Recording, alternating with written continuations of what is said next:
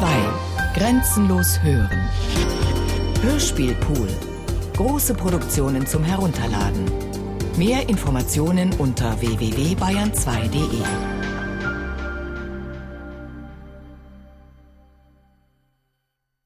Agora 2089 And the future is now and bright. Radio Today. Er programmierte ein Reimprogramm. Wohlan, wohlan. 2009 hatte er gelesen, die Unverbundenheit der Dinge zu erkennen gehöre zur Weisheit des Alters. Er befand sich jetzt in der weisen Phase der Welt. Im Weltalter. Aber das Hirn verband immer noch viel zu viel. In den Rachen des programmierten Algorithmus wurden nun alle schönen Wörter dieser Welt eingepflegt.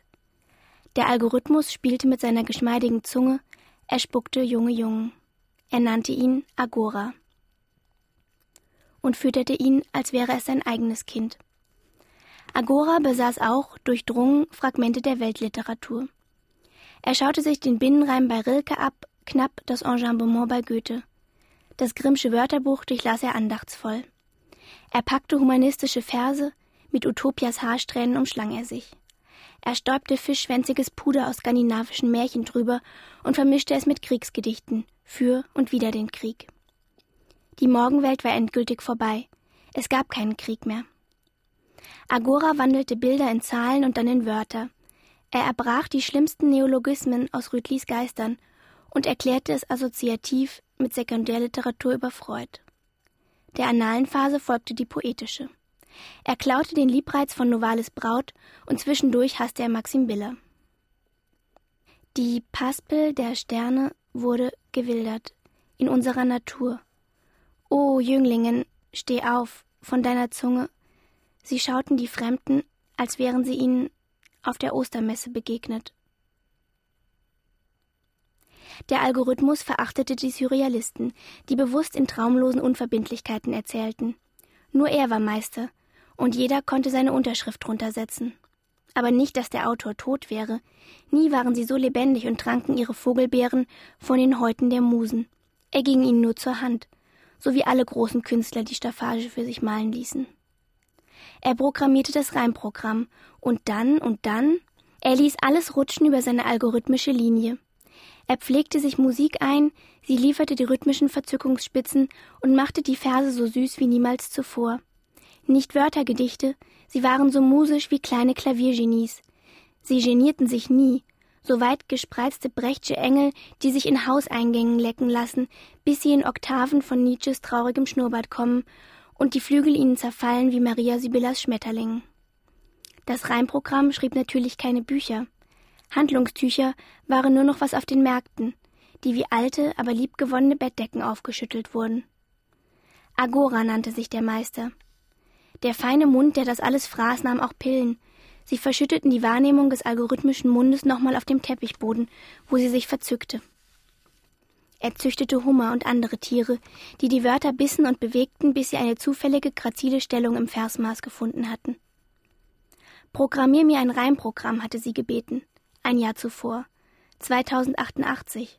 Das war ja eine Ewigkeit her. Sie dachte in Versen, er in Universen. Eine Wahrsagerin küsste Agoras Lippen, und die Jungen liebten die hellsehenden Verse, die ihre Vorbilder wurden.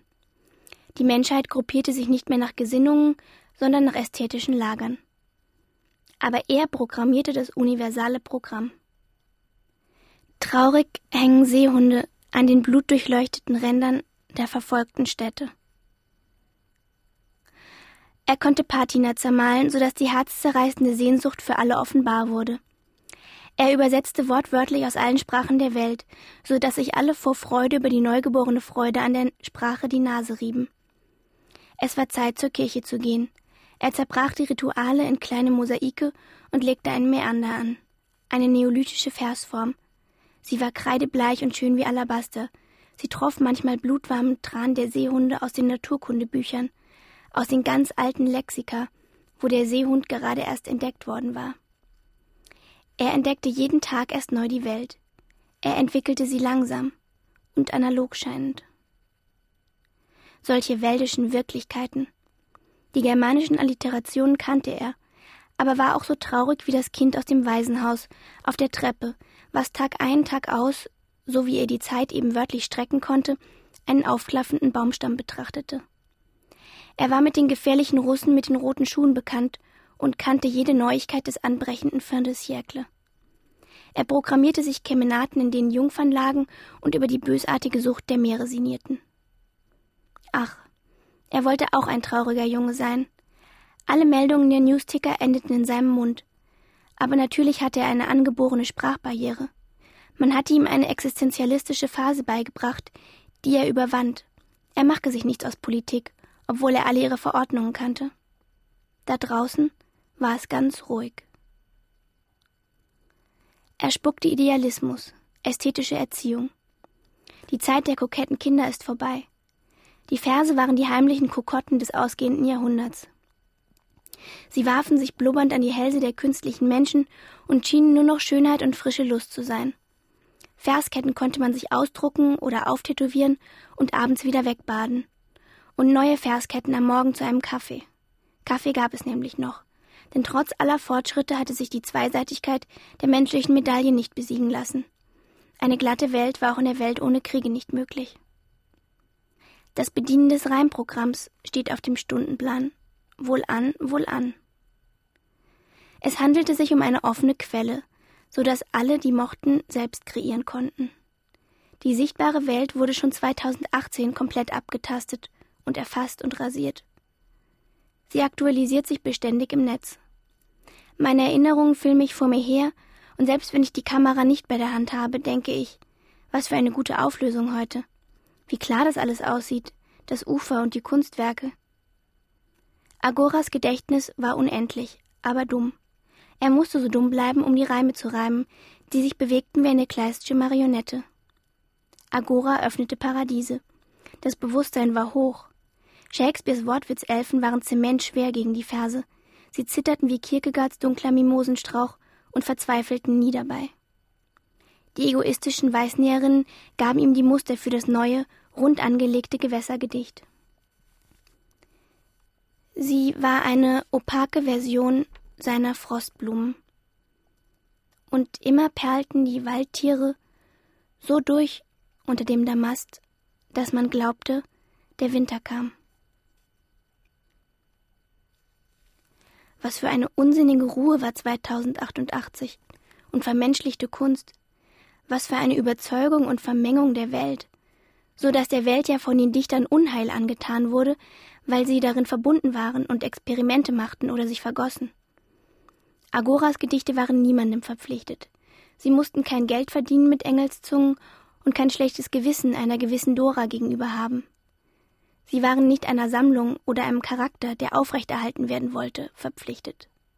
Sie flossen dahin und brachen sich an den anderen Wörtern, die unter dem Gaumen spielten, und legten sich als goldener Whiskyflaum darüber und wurden mit dem nächsten Schluck eines klaren Wassers oder eines schönen Giftes wieder hinweggespült, zugunsten einer neuen, frischeren Erstaufführung. Ordinäre Jargonwörter waren so lustvoll zu bestaunen, nicht wie in der Anordnung eines Sprachwissenschaftlers, der seine Fair Lady vorführt, sondern ganz ohne Besitzempfinden und Imperialismus, einfach so auf der Schaukel, wo sie sich unter den Rokokoröckchen erhabener Damen verbargen und nur vom natürlichen Stoß eines Chevaliers hervorwirbelten. Und dort von oben den Strukturalismus und Konstruktivismus und die Gender Studies und die postapokalyptischen Cultural Studies überhaupt nicht ernst nahmen. Agora nahm gar nichts ernst, wurde aber nicht ironisch dabei. Er nahm auch sich selbst nicht ernst, so dass die Reimdinge ganz sie selbst in ihrer abgehackten Materie waren, in welchen Waben auch immer sie steckten und in welchen Schößen von Glühwürmchen.